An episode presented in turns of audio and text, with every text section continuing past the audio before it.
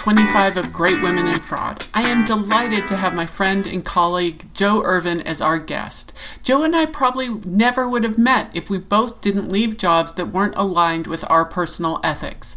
Things are just meant to happen. I truly believe that.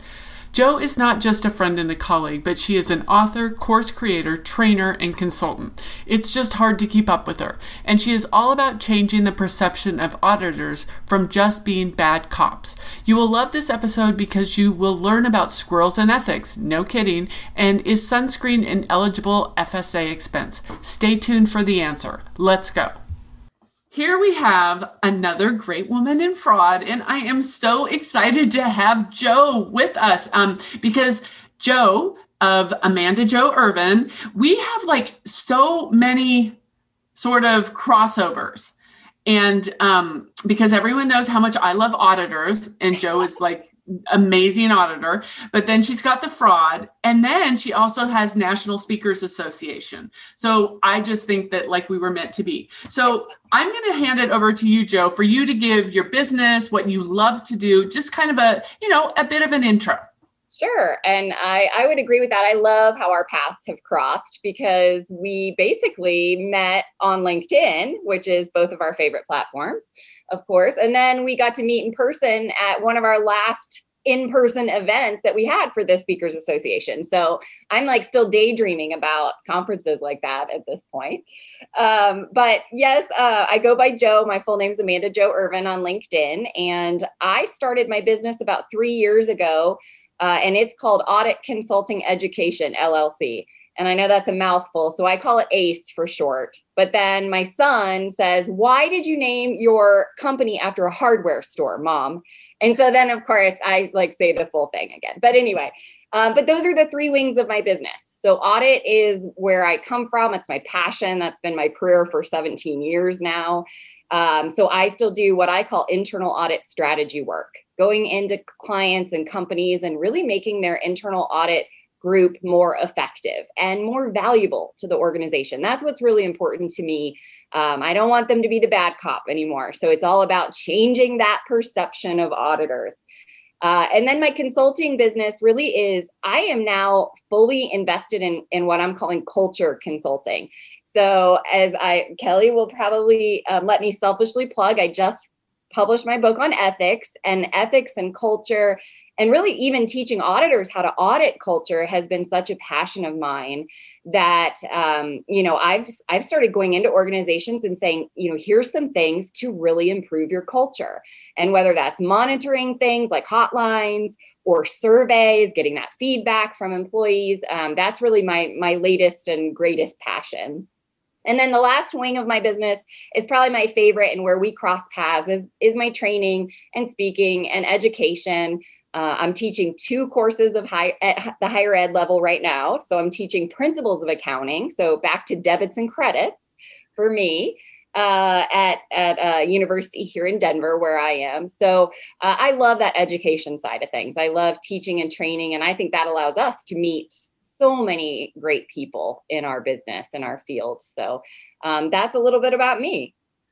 Well, yeah. So as I said, I mean, you hit on everything. It's um, I love audit because you always want to make things better, and then the whole culture and um, tone at the top, whistleblowing. You had said that you had just listened to a previous episode by Jackie Garrick on whistleblowers, and then the education. Like, I never thought I would be an educator, but I am an educator. You are an educator. And I think it's my favorite sort of thing. Right. And much like you, we keep it fun. Yes.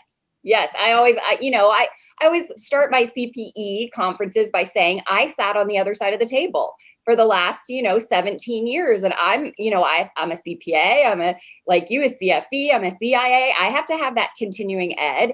And I dreaded some of those continuing ed classes. So it was like my goal in life to make those better and make people want to come back to me uh, for that continuing ed credit. So yeah, that's my, that is my, probably my favorite part too. And um, and I like, you know, instead of saying a trainer or a speaker, I love that term. Like you used it, educator. I, I just that sounds just so good to me. So maybe yeah. I'm using that more and more.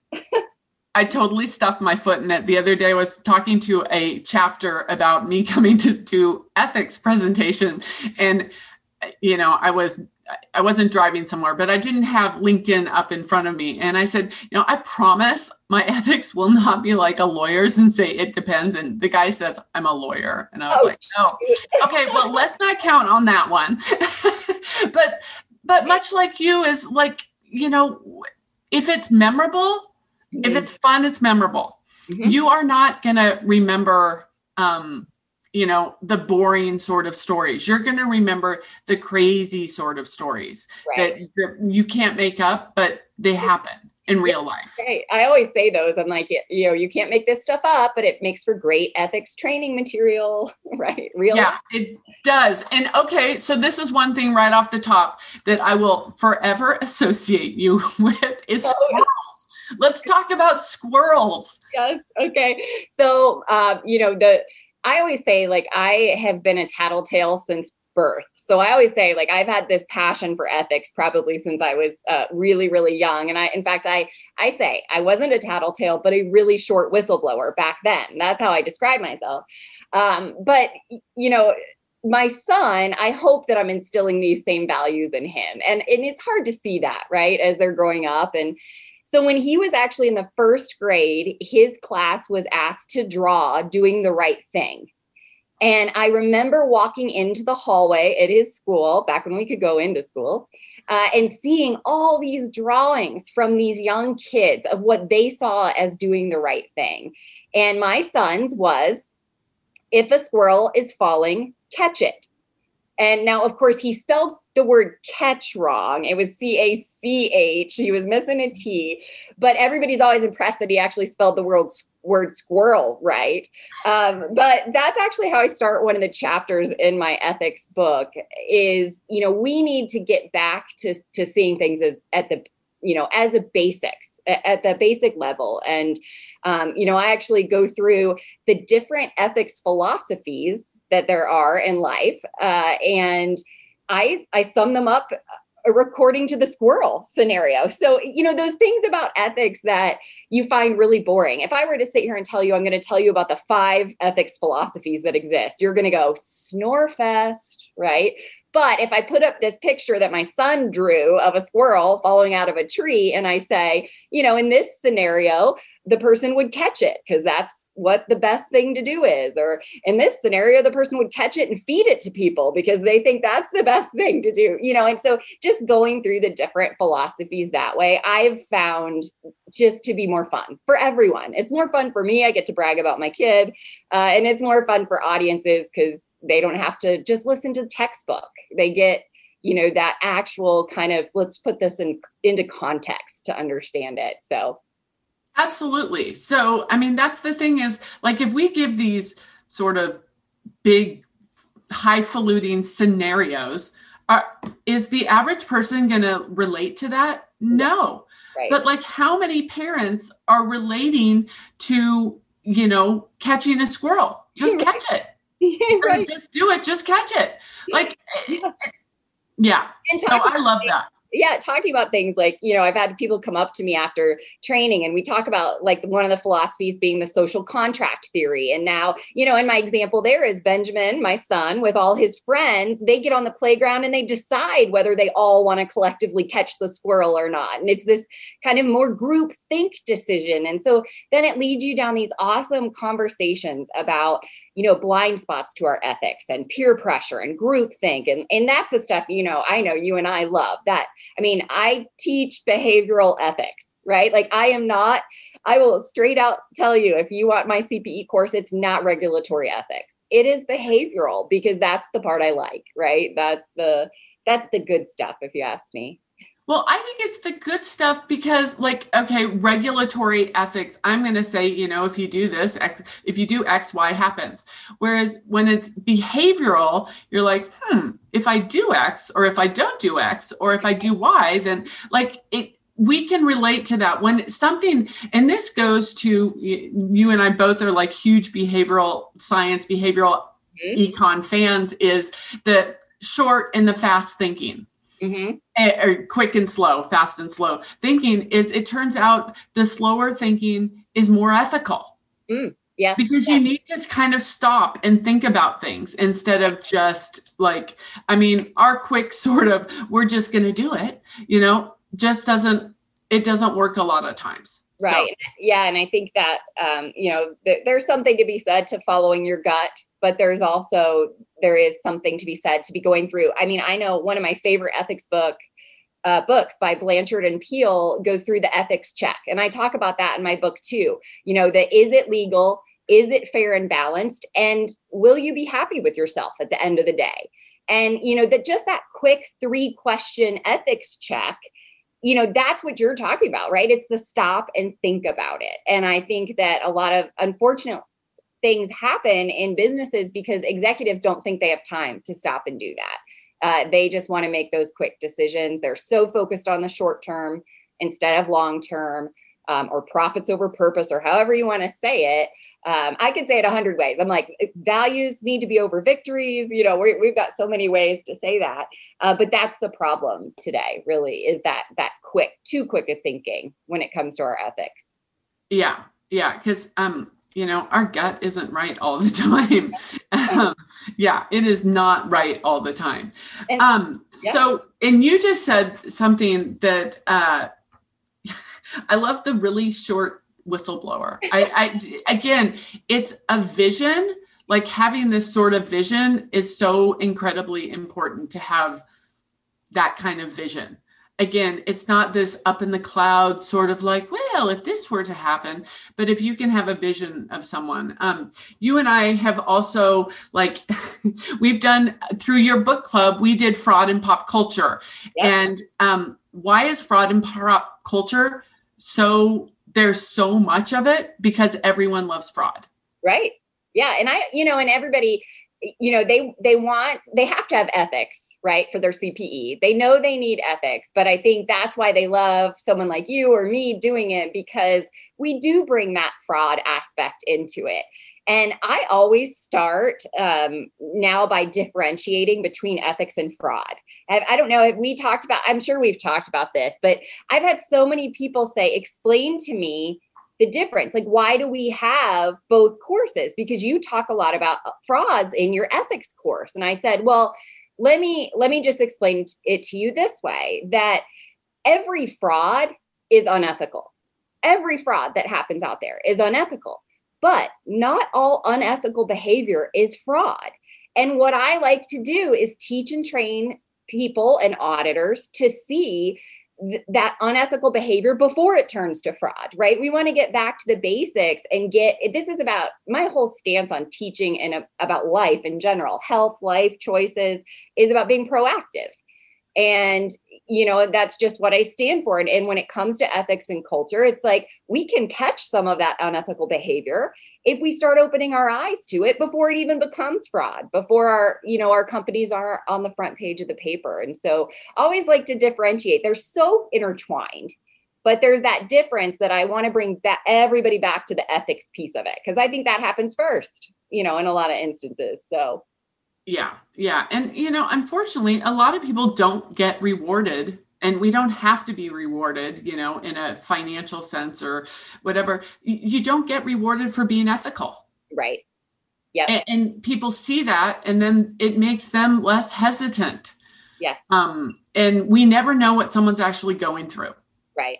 Yeah absolutely. And and you know i saw that gap Eh, eh, now that you mentioned that, um, another selfish plug for the book is why there are five chapters on organizational ethics. You know, the book, uh, the book's called Becoming the Everyday Ethicist. So the overall goal is to get you personally to become what I call the everyday ethicist, meaning you don't compromise your integrity at any cost. Whether you walk out of the store and forget to pay for that $2 item or whatever it is, I want you to think about your ethics and all those little everyday things. But I start the first part of the book is about personal ethics. Then I get into leadership ethics because we're all leaders at our own way. So it's just kind of an expansion of personal ethics. But then the bulk, the last half of the book is organizational ethics. It's it, it focuses on the things not to do. So it it has that chapter on unethical organizations, but then it talks about how do we set our values? How do we set our priorities? How do we focus on all the right stakeholders? Um, and then how do we build those reward systems around things like ethics and ethics programs? And I think, um, you know, that I've gotten a lot of positive feedback on because there isn't a lot of guidance out there on how how could you do that? How could you reward ethical behavior? So, and it's not that complicated. You start you start looking for it right? This is about opening our eyes to what's happening and and watching those customer service reps that actually do something that's better for the customer than it is for the company and you reward that behavior. Uh, i know in one of your previous episodes you mentioned wells fargo and i always pick on wells fargo because obviously they were incentivizing their employees you know to to open more customer accounts. That whole eight is great thing you know that had nothing to do with the customers and and they weren't incentivizing the right thing uh, bottom line there so um, anyway soapbox but no no oh, that is so funny because you and i both are going to be on rob berry's new podcast mm-hmm. and um, i even said okay i have a soapbox for fraud and I have a soapbox for ethics. The soapbox for fraud being gambling is a pink flag. That's just kind of my thing. It's like it's just so easy. Um, and then the soapbox for ethics is pay attention to whistleblowers. I'm yeah. like, I implore people to pay attention to whistleblowers. And as the fraud hashtag queen, it's like one of my hashtags is whistleblowers are heroes. Right. And um, you have a bit of an experience as a whistleblower. Do you yeah. want to talk about that? Well, I, you know, I it's funny because as I listened to your episode on uh, whistleblowing, it was Jackie, right? Yeah. Uh, at the very end of her podcast, she talks about all the different types of whistleblowers out there. And she got into a little bit of kind of like, uh, not really in detail, but thinking about like the Me Too movement and sexual harassment and gender discrimination. And I'd say, you know, my whistleblowing, what I would consider was more um, something along those lines than it was, uh, you know, a, a real fraud or or something like that going on. To me, I consider myself a whistleblower because I was a, able to stand up and say, your values don't match my values. And I'm I'm out the door. And and that's what I think my proud moment is. And whether you want to call that a whistleblower or not, um, you know, that's that's that's my story and I'm sticking to it, right? I mean, and and that's why I love to teach ethics because everybody thinks they're ethical, right? I, I always have that line, no one is as ethical as we think we are. And everybody goes, What? Yes, I am. Um, but the bottom line is we're not, but we we think we have these values, but I want you to center yourself on those values. And then I want you to inspect your organization's values and your leaders' values and the people around you. And did they match? Because if they don't, in my in my mind, you're never going to be truly happy in your life. You're never going to truly succeed. Um, and there's just this you know, I'm teaching principles of accounting. There's this matching principle that needs to happen, right? On when it comes to values. And that's really what um, you know, what I that's just really what I want to impress upon people. Um, and and my second real stance that I have just finally, I feel like gotten into words is that it's not A to Z for me, it's A to V. It's it's connecting actions to values. And I think because there's this disconnect between what people think they do and how they behave and then they act contrary to that it's just it's bringing it all together we need to match our actions to our values and so that's my new uh maybe my new tagline we'll call it that I love the actions to values. And, you know, uh, you know my story. I was retaliated against. And um, I, I, mentor, and I know you do, a lot of young professionals. And I, we were, I was talking about this with Rob, was um, you always have to have a walk away fund. I call it the yep. FU fund. yeah. And um, I've never, like in my early 20s, I didn't have the actual financial wherewithal to do it. Right. But I think you can have the attitude to do it. Mm-hmm. It makes it easier if you do have the financial, you know, backing behind you to be able to do it. In my heart of heart, I I believe people want to do the right thing, but then they think about you know their kid at school their you know, their mortgage their and and then they go down the sort of i'm going to say squirrel hole of like being able to rationalize and justify that behavior. Absolutely. Yeah and I, I mean you bring me to the question i always ask at the end of my training which is would you quit your job before you quit your own ethics? And you know i think that in itself you know, we don't want you to give up. I want you to try. I want you to blow the whistle, right? I mean, this isn't about just walking away and letting that organization fail or or any of that. It, it's though that you do have to take care of yourself at the end of the day. I'm a firm believer in self care. Uh, and I, I talk about being pro self to organizations, which is proactive and selfish. You know, it, at some point, you do need to decide when you're not going to compromise your own ethics and you are ready to take that step and and you know it's kind of like your your fund but it's a mental fund that I want people to have. I want them to feel so strong in their values that they are mentally prepared to walk away. Um, and then, you know, obviously, I, I am a, a firm believer that things will come. I didn't know that, you know, I was going to leave my corporate job three years ago. I, I didn't know. And so, but the, you know, the universe supported me and I was able to successfully replace my, my internal audit director income doing this because it's my passion and this is what I love to do. And so, um, yeah, I, I hope, I know that's a hindrance for some people, but I, I hope that um, the universe always helps out when it needs to. That's my, that's my stance. I totally believe it. I mean, if you were still, I'm going to say, an internal audit somewhere, I don't think we would have ever met. That's true. Yeah. And, yeah. um, you know, the worst day of my life led to, you know, the work that I get to do now. And it's yep. so much more rewarding. And also when you do get, and you have, you have some great quotes on the back of um, your book that uh, ethics presented in a no nonsense, no nonsense, refreshing and fun way best ethics presentation I've ever attended. Do you like? I'm going to say from um, you know corporate America. Uh, did you ever get a best ethics presentation? I've, no. I, I'm, I'm going there with that. So we'll just leave that. Nope. um, and this leads to one of the questions: What advice would you give someone wanting to pursue a career similar to yours? What What would you tell them to do?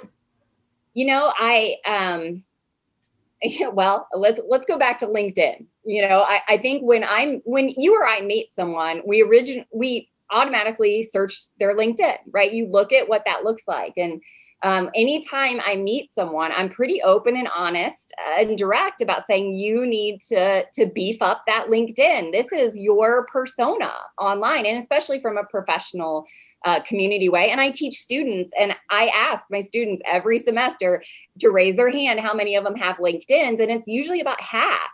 And they're just they're not at that point yet. And I'm like, we're gonna get you there by the end of this semester. That's why it's my add-on to my course because it's so important and critical. And so especially if you want to go out on your own, like someone like you or I, you've got to you've got to get out there and you've got to you've got to get out there and present yourself the best way possible. So, you know, investing the time in having someone help you with your LinkedIn or um, just really looking at other people's and mimicking, it's as easy as that, right? Um, be an imposter, use that imposter syndrome and, uh, you know, copy someone's that you admire uh, and use that as a stepping ground. So, you know, I think really working on your presence and how you present yourself to the community is huge.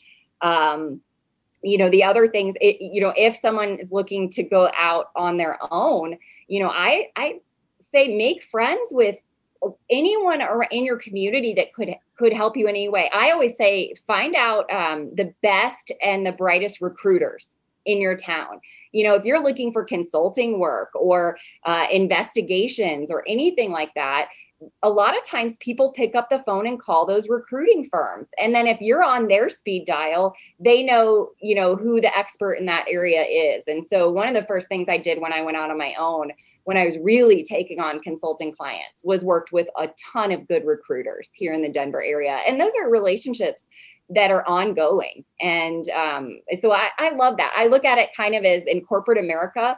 I always told auditors to get to know your hr department.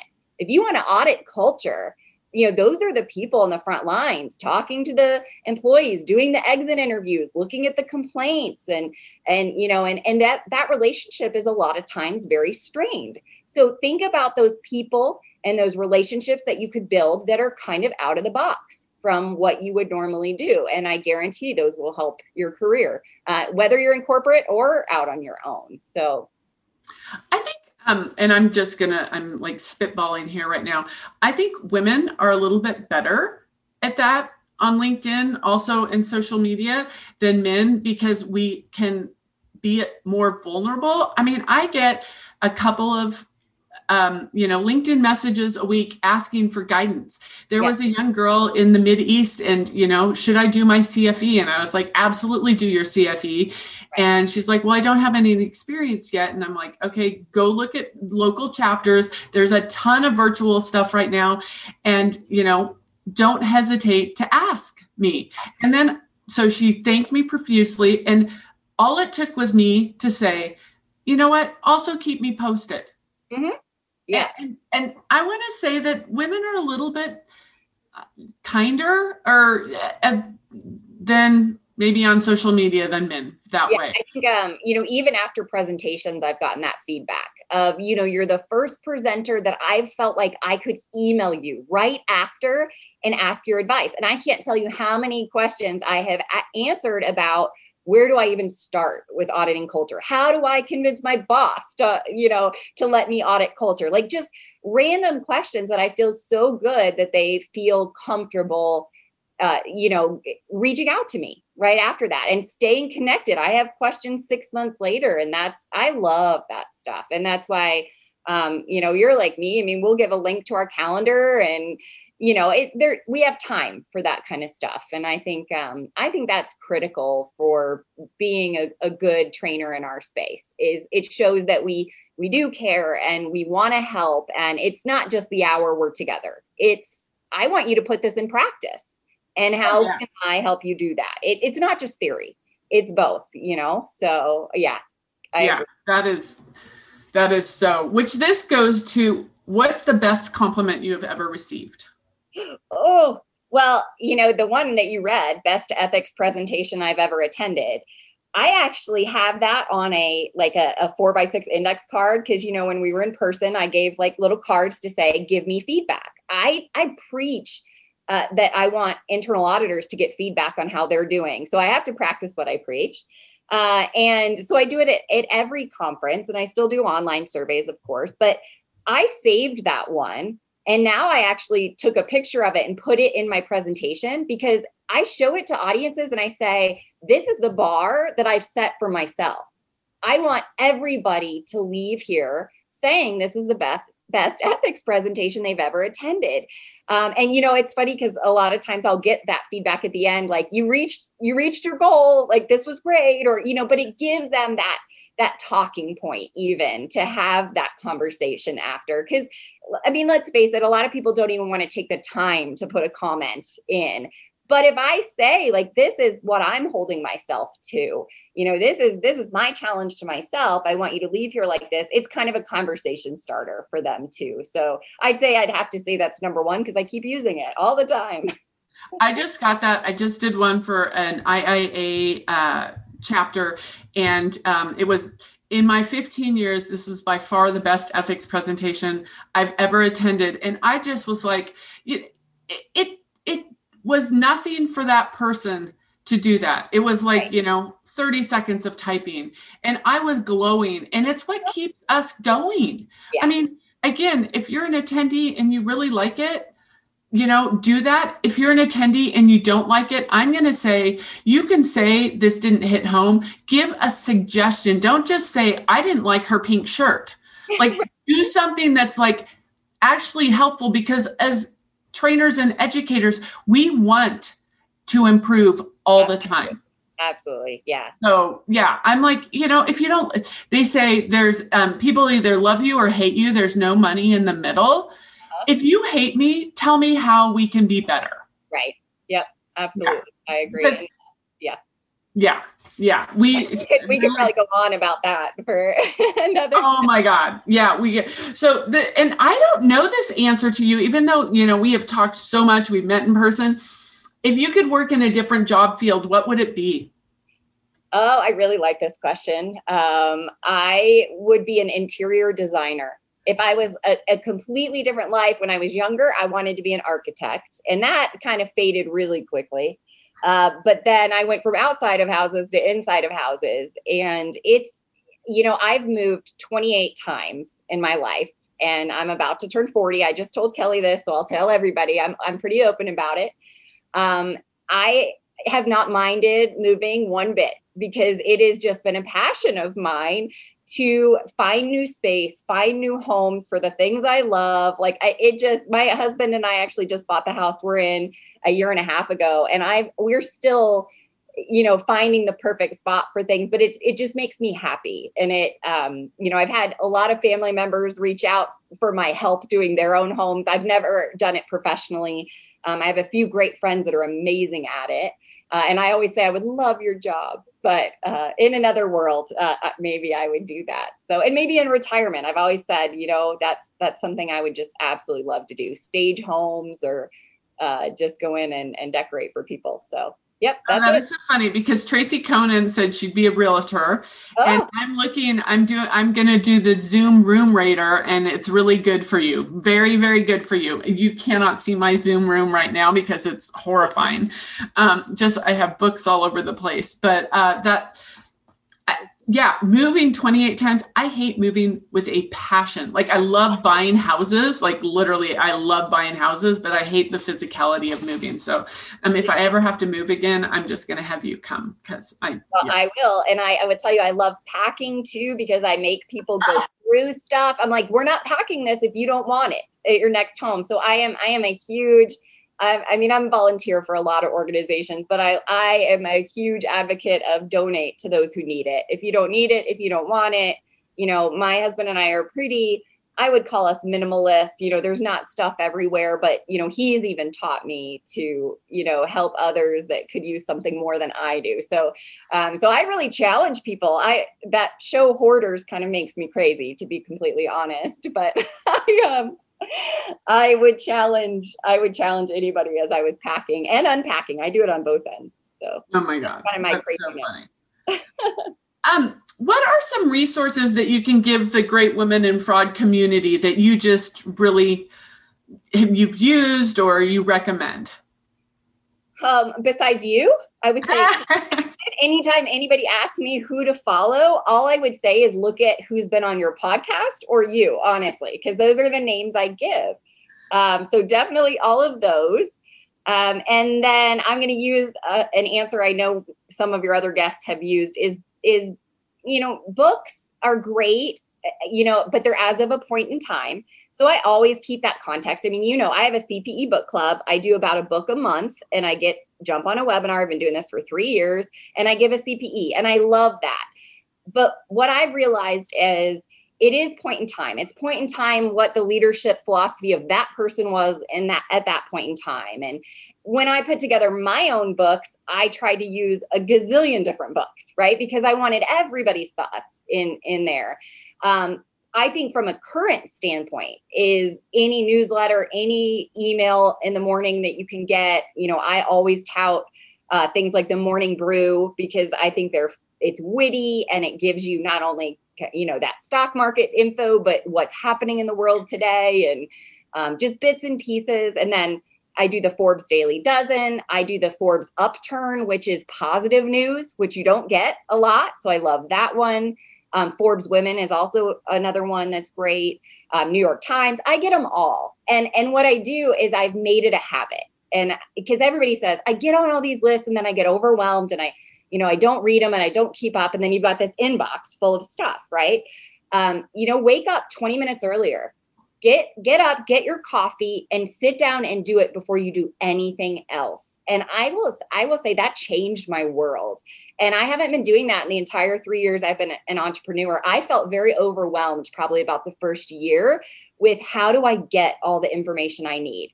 You know how do i know? Some you know i go to let's be honest i'd go to ethics training and people would be like have you heard of this latest college basketball fiasco? And i'd be like i have no idea what you're talking about then i realized real quick i've got to get something every morning that's the source of what's happening and i did a study at one point one month there was 12 out of like 28 days that had a one of the headlines was a fraud story or something to do with ethics right and so, you know, I realized how crucial this is to me and to being just current and up to date. And um, so, you know, whatever way you want to soak up that information, find a way and then make it a habit and and don't break that habit and that's something like i know if i miss that one morning i my day's not right you know I, so it's just make it that important to you um, but I, I don't know that that's really the best uh, fraud resource specific. It's world events, current events, but sadly, a lot of that is fraud. So I'd okay. say, you know, it's it's a great place to start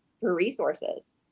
Again, with the whole Great Women in Fraud guests that we've had, the lifelong learning, which includes staying on top of events. Yeah. And, right. you know, I, a lot of people, I have a lot of social media, and people are like, Twitter. Oh my God, Twitter. I have gotten the best stories on Twitter right. I, I, just like you know and and i have a friend who whenever something happens in the neighborhood she's like get on twitter and find out what's going on. But yeah. like i mean i do it also for resources and things like that but um the staying current is so incredibly important because the world is changing so incredibly fast. Yep absolutely. Yeah and and if you don't know I, I, mean, I think that's as a teacher, as a trainer, as an educator, like we said, if you and I'm not embarrassed if I don't know something, I'll I'll fully admit, you know, I actually have not heard that yet. Tell me about it, right? But I don't want to be in that position as much as possible. I want to be able to contribute to the conversation. And uh, you know, I think that is what differentiates people in this space is those that know what they're talking about or ones that stand up and read a PowerPoint slide. And, you know, it's, they're not even owning the material or caring about it. And so um, I, I think that's a huge differentiator in our, our space. Yeah, absolutely. So um, this is kind of goes to COVID. And as we've wrapped up, um, binging, like Okay, you and I did fraud in pop culture. Uh-huh. It doesn't have to be fraud related, but what are you binging or what what's in your queue for um, what you're gonna be watching, listening, reading? Well, um, I so I listened to one of your other podcasts and they talked about the movie The Other Guys. Is that what it's called? Yep. And so I told you at the beginning of this, I put that one on my list. Um, I have watched so many new fraud documentaries since we did fraud fraud and pop culture like mcmillions right? Yeah. i didn't know about that. We talked a lot about that one. Um, mark Wahlberg did that documentary uh, on hbo i think it's on netflix now too. Um, the challenger the final flight. You know almost every ethics book out there talks about the challenger and the ethical dilemma. And I don't think a lot of the world knows about that and the decisions that were made. And that it's only four uh, four episodes. And I always tell everybody stick to the last one because you will be amazed at the ethical rationalizations that come to life and um, just oh it just it gives me chills thinking about just the entire thing i really liked that one um, and on a personal personal note i just started the queen's gambit and I, I, know that one was all the rage a few months ago and i'm like super excited to i'm like 30 minutes into the first episode so i'm going to probably be binging that one here in the next few days so that's so funny we watched it as a family and um, my husband and daughter just made a, a handmade chessboard and it's beautiful but oh. it all came from the queen's gambit that's but awesome. then okay it makes me want to learn to play already yeah, so. tying it to fraud my husband bought online via etsy the pieces for the chess game, uh-huh. his card got hacked. and so they're like, oh. so, so there's the fraud angle. Everything ties to fraud some way or another, right? Yeah, I know. I know. So, what haven't I asked you that you want to leave our amazing audience with? Uh, my favorite thing to share is probably my personal motto. And I know sometimes you get to that question, uh, but my motto is good things come to those who wait but don't, you deserve better than good. And I, you know, my my again, my personal stance on life is that be as proactive as possible and and know that you don't have to settle for good that you can keep going for great. And whether that's at a new organization or that's starting your own business or whatever that is, just keep really um, aspiring towards that greatness and and don't just stop it at good and and don't wait. I you know i i know that there's all sorts of quotes you could read out there about how patience is the key. Uh, i think patience is great up into a point but i think we have to all go after what we want. And um, i really try to get again auditors or, or any professionals to just not settle and really not wait for the right moment. Just go out there and get it and and get what you deserve. So that's what i'd love to leave your audience with today. Oh that is that is so so perfect. And then um, the last question is what was the last thing you googled before we got on the zoom? Do you remember the last thing you googled? Can i look? That yeah you can look. Scary let me let's let's get the real facts here. Um you're gonna laugh at this is sunscreen approved for HSA? So oh. I, I, was standing at Walgreens trying to decide um, as I was buying a, a, prescription, I think paying for a prescription, uh, can I buy this sunscreen that's sitting like right next to uh, the desk? So I apparently Googled whether that was approved on my HSA account. So okay, well, is it? It is. It is. It says every sunscreen, over the counter sunscreen is. So there oh, you go. That is fascinating. I, I, never knew that. I know. I, I thought it was great, a great answer too, because we're I'm in Denver, Colorado, and our weather can change like that. Uh, and so we were snowing a couple days ago, and now it's going to be 70 this weekend. So hence my sunscreen. I'm looking forward to some outside time, and I was able to buy it through my HSA. So there's a little fun fact there. That that is the auditor accountant with the ethical person. Oh my gosh. Yeah. So I'll put in the show notes where we can find you. You guys reach out to Jo online and everything. And I thank you again so much. I mean, I am lucky I get to talk to you all the time, but you know, reach out to Jo because she's amazing. Just not on a Tuesday or a Thursday. I teach on those days, not at least right now on those days. But yes, thank you, Kelly, so much for having me.